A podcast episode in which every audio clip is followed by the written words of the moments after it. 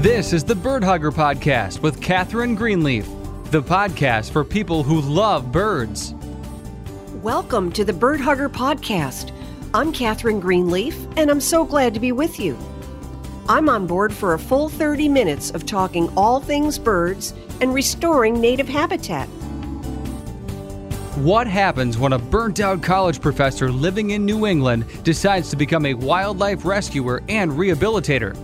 Find out on Bird Hugger, the podcast for people who love birds. Join host Catherine Greenleaf, who has been rehabilitating injured wildlife for 20 years, and hear how you can turn your backyard into a native oasis for birds. Hello there. I hope everyone is staying warm. I'm wearing four layers and I'm inside the house. We just went through two weeks of temperatures in the minus digits. And with the wind chill factor, we saw temperatures plummet to 25 degrees below zero for several days. Of course, I was tempted to go outside and throw a pot of boiling water into the air to watch it evaporate into a big cloud. However, despite any exciting impromptu science projects, I am not that adventurous when it comes to bone chilling cold weather. Believe me when I say I am perfectly happy to stay indoors and watch from the window while drinking a mug of hot cocoa. I have, however, been watching the birds. They are all puffed up, trying to stay warm, while perching in the dense branches of the evergreens in our yard. They have been roosting at night in the brush piles we have built in the back third of our property. Those brush piles also came in mighty handy during the snowstorm we experienced last week. We had winds in excess of 50 miles per hour, which ripped two of our wooden shutters right off the front of the house. Many of the birds in our yard safely waited out the biting high winds inside the brush piles. Anyway, I think we've got a great show for you today. Today we'll be talking about growing hedgerows and how valuable they are to the wildlife in your backyard, especially the birds. We'll also be talking with Catherine Quayle from the Wild Bird Fund in New York City about how to prevent bird collisions with glass. And now let's talk about native hedgerows and their importance to birds and other wildlife. In a previous show, we talked about thickets, which are isolated stands or islands thickly planted with native trees and shrubs that provide food and protection for birds. Today, we're going to discuss the hedgerow, which is a long and wide peninsula of native trees and shrubs, typically grown along the boundaries of a property. Think long, skinny forest. What is the difference between a hedge and a hedgerow? While a hedge is usually formed out of a single species like the non native privet, the hedgerow consists of mixed species that greatly benefit wildlife. Historically, hedgerows were used to delineate property lines and also served as protective boundaries for fields where animals like horse, sheep, and cows were pastured. Once established, a hedgerow can last for decades, even centuries. The uses of a hedgerow are many. A well planned hedgerow can create beauty in your yard and provide privacy from neighbors. A hedgerow will muffle noise from your neighbors' yards as well as traffic noise from the street. It will also block car exhaust from entering your yard. Hedgerows can also act as a buffer, protecting your property if a neighbor sprays harmful pesticides. Some people use hedgerows to block parking areas from view and also to create safe children's play areas. They are very effective at absorbing and holding excess water during heavy rain events, preventing erosion. But the best part about hedgerows?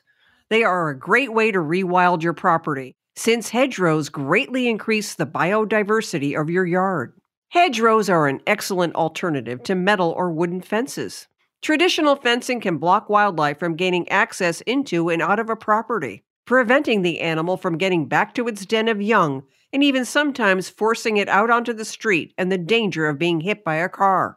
Think of the hedgerow as a living fence that wildlife can easily access and climb through during their daily hunts for food. Depending on where it is planted, a hedgerow can act as a windbreak, protecting the trees in your yard from damage and keeping nesting birds safe. With its dense branches, a hedgerow provides protection to birds from predators like cats and raptors. For birds, there is nothing worse than trying to travel across a wide open space like mowed lawn to reach food and their nesting sites. It is free advertising to predators and can quickly make the bird a target.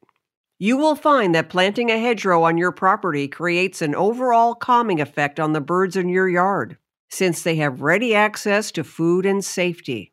Hedgerows provide sustenance for many forms of wildlife through their blossoms, berries, seeds, sap, leaves, and twigs. Linking your hedgerow to another pre existing hedgerow will create a wildlife corridor that can allow birds and other critters to travel and nest in safety. Locating a hedgerow near a water source will greatly increase the wildlife that visits your yard.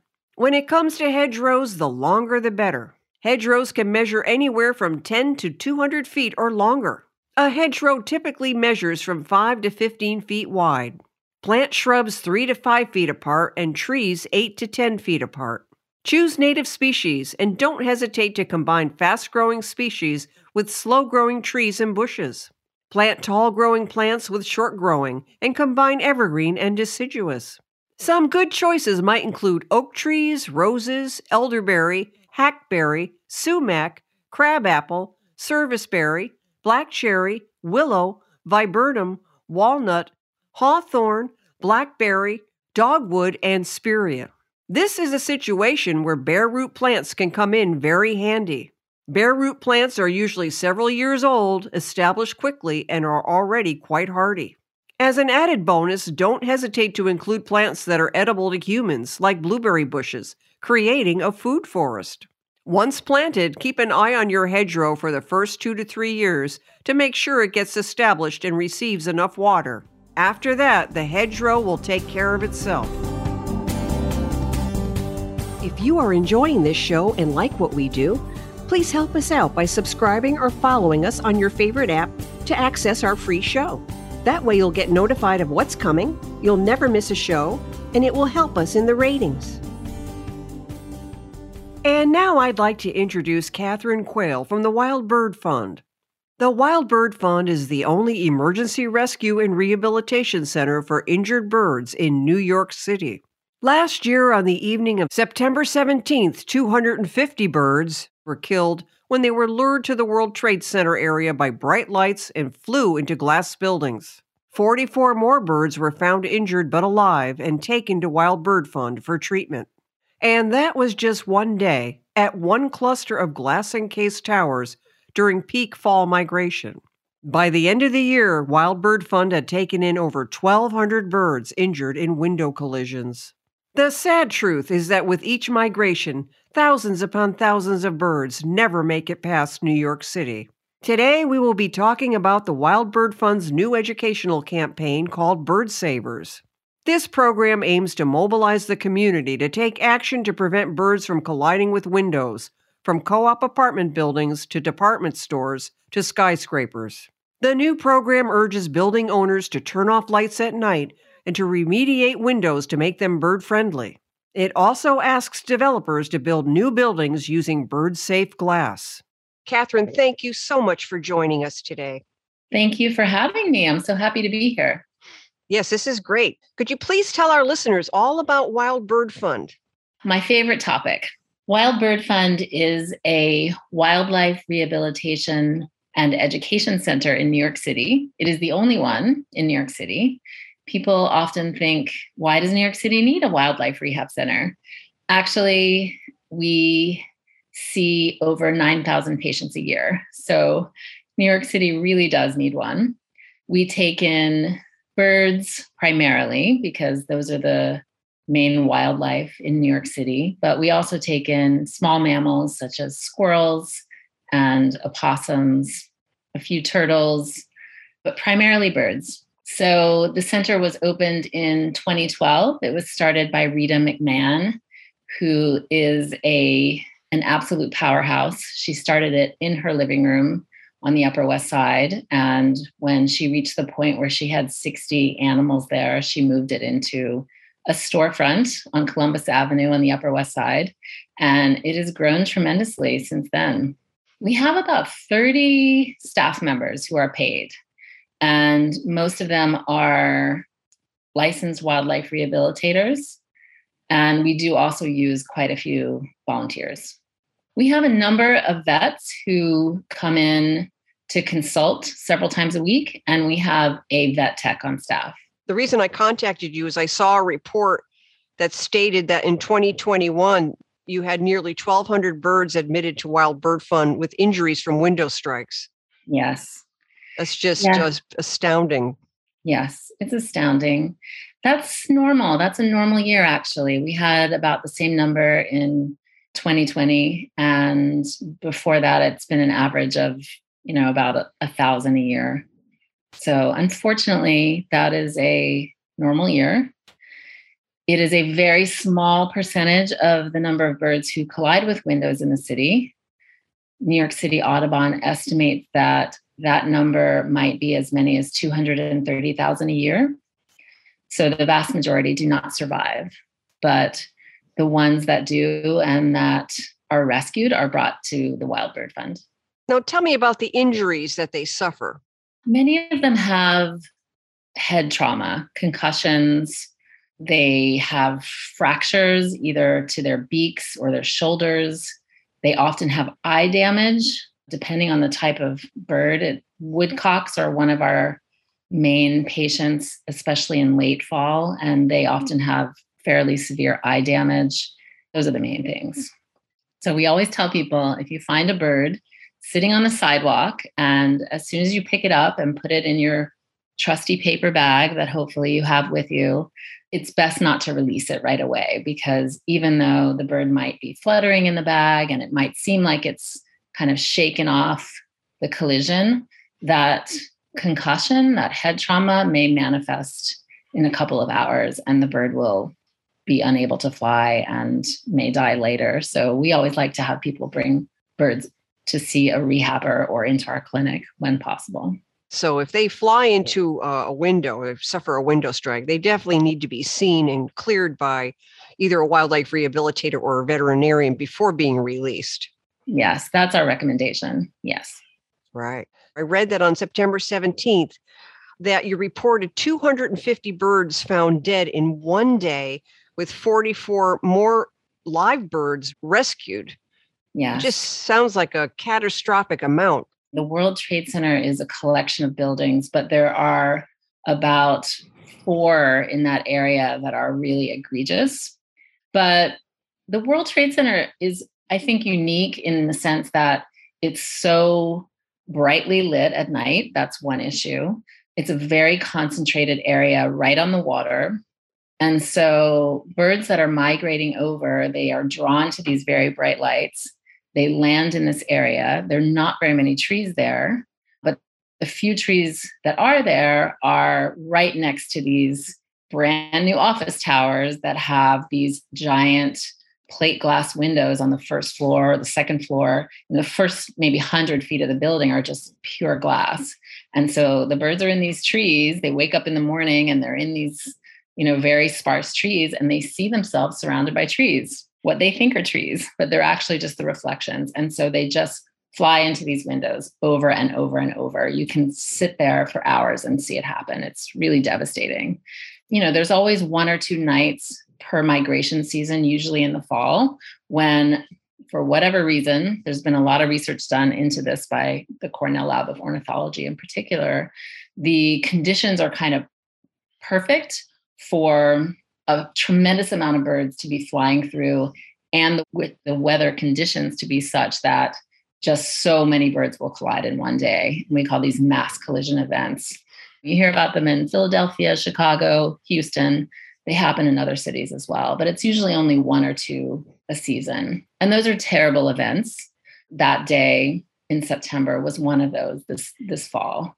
And it was extremely upsetting for the volunteers who were down there. One in particular, Melissa Breyer, who did an excellent job of documenting it, just going around and picking up all those birds. It causes a lot of kind of shock, I think, among the public, and it always gets a lot of media attention. But in fact, the kind of day to day, a few birds here, a dozen birds there across the city is probably takes a much larger toll on the migrating bird populations than those big events do. Right. I should also note, I'm sorry, I should also note that those volunteers are with New York City Audubon, and New York City Audubon does a tremendous job of researching this huge problem. They have the volunteers who are out collecting the dead birds and rescuing the survivors all throughout both spring and fall migration with their Project Safe Flight program. Right. Now, I worked in New York City uh, years ago, and I know that if I came into the office early, say around 5.30, but I mean before six o'clock, before the janitors came in, the front of the office building entrance was just littered with dead songbirds. Oh, wow. And at six o'clock, the janitor would come out and sweep them all away so the employees wouldn't get upset coming in the front door mm-hmm. uh, and, and see all these dead birds. So the only reason I knew about it is I, I had several instances where I had to come in early, saw actually what was going on. So I don't think people in general have, because the birds are swept away, people just don't understand what a big problem it is. It's true. And the volunteers who do the documentation and the pickup, they're in a race with those janitors and those custodial people to get the birds before they do. and in many cases, there are members of those teams that will help and put the birds aside so that the volunteers can pick them up. That's a real problem, the constant cleanup. So, not only is it a problem during the day where the light reflecting off the glass gives birds the impression that they're seeing sky and trees and it's also at night so what is it about the lights at night is it the glare this is still being researched and any information i have on this mostly comes from the cornell lab and from the american bird conservancy but they do believe that the lights draw the birds in that new york city has an unusual number of birds during migration because it's so brightly lit, and other cities do as well. And so many more birds are landing in these dangerous areas than they would normally. But the lights also disorient them. It's possible that the lights also draw them into the windows, although I'm not sure that that has been directly proven. But we do know that lights are a factor and that turning lights out at night during the time that the birds are migrating can help. And so that's often a big push of conservation organizations. Now, you mentioned the World Trade Center seems to be this perfect storm. What are the elements that are contributing to the high fatalities?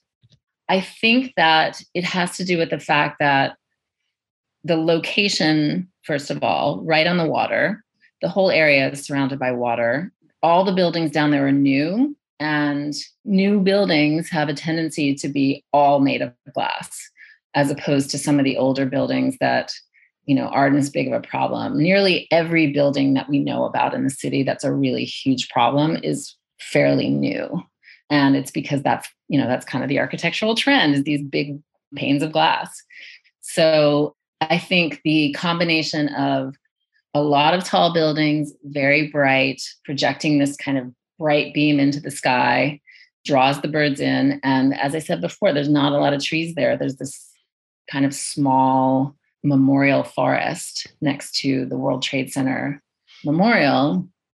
And they come and they land in those trees. And then all around those trees is glass, just glass everywhere. so I think all of those factors are probably part of the problem, but probably someone would have to do a little bit more research on that. Right. I'm sure the weather is proving a factor too, if it's foggy or overcast. The weather does play into it. There's a researcher at Cornell Lab, Andrew Farnsworth, who does a lot of work on that. And they have, I'm not sure if you're aware of Birdcast, but they actually can predict the migration from night to night.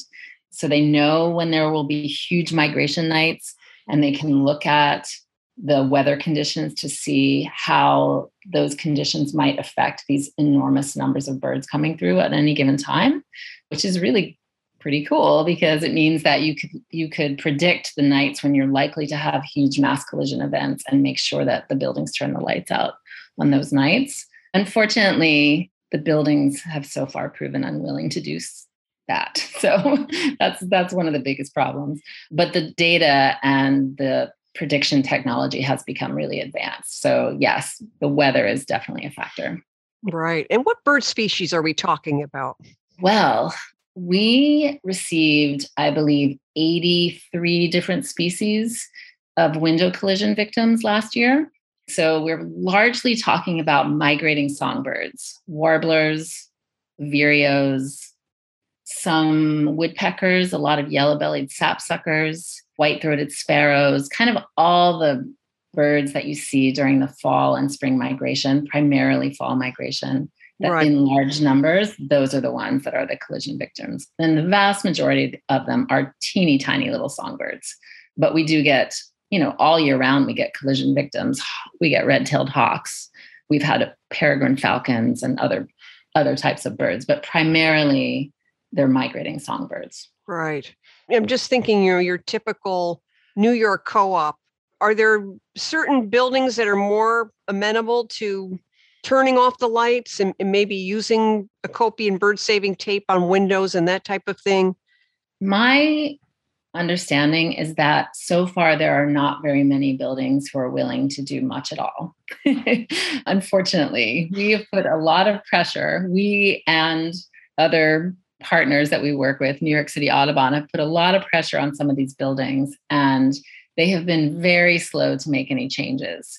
As you may know, there is a law now that passed in New York City beginning of 2020 and went into effect early last year that requires new buildings and any substantially retrofitted buildings to make the lower 75 feet of the building bird friendly, which means they have to use bird friendly glass or other materials that will prevent bird collisions. So that was a huge win and will hopefully make a big difference going forward. There will not be any more of these giant glass towers going up that are not protected from birds.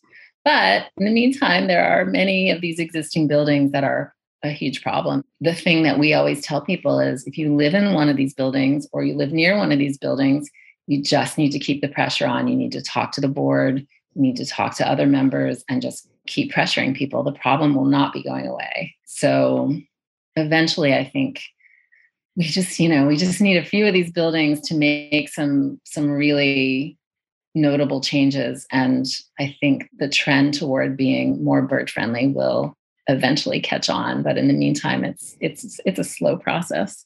So now tell me about your new bird savers program. It's a public awareness campaign that was launched this year and one of our board members lisa cole has been in charge of it and she has been keeping track of the various legislation that affects window collisions in New York City and gathering various people who want to know more about this and want to be more involved and sending out lots of emails and essentially just keeping people really abreast of what is going on in this area and what they can do. She's also been working with some of the buildings, speaking with some of the buildings, trying to make connections.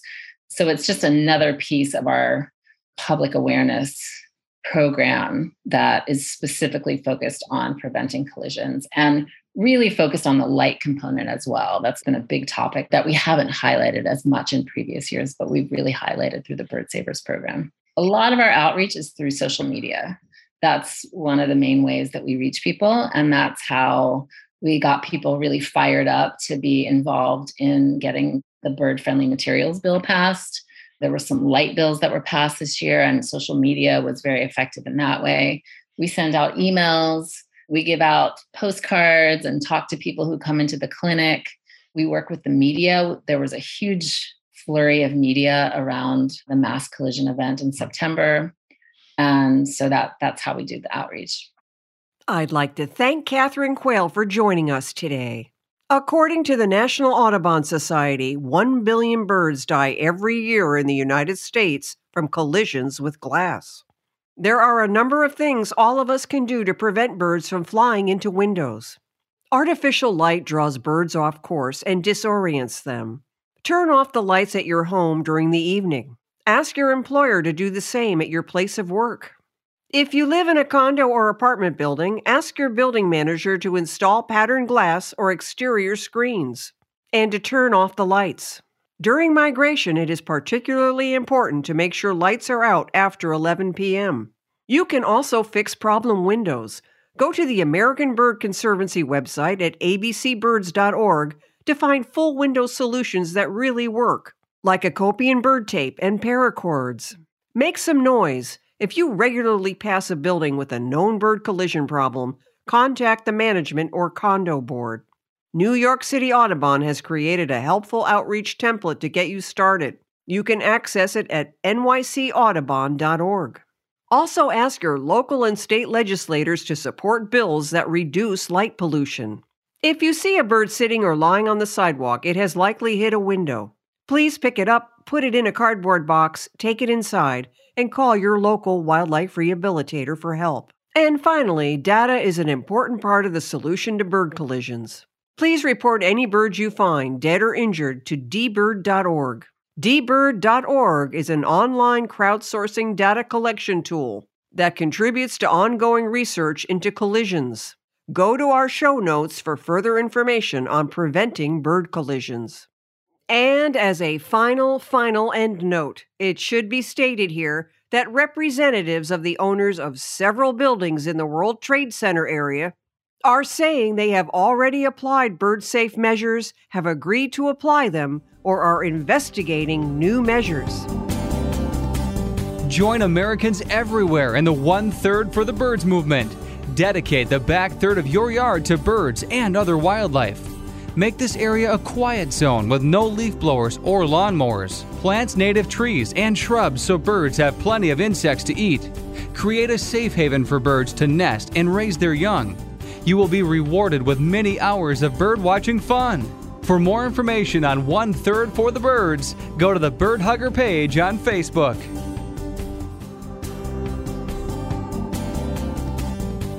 And that's it for today's episode, everybody. Thanks so much for joining us. We really appreciate it. Have a great week and enjoy the birds. Bye for now.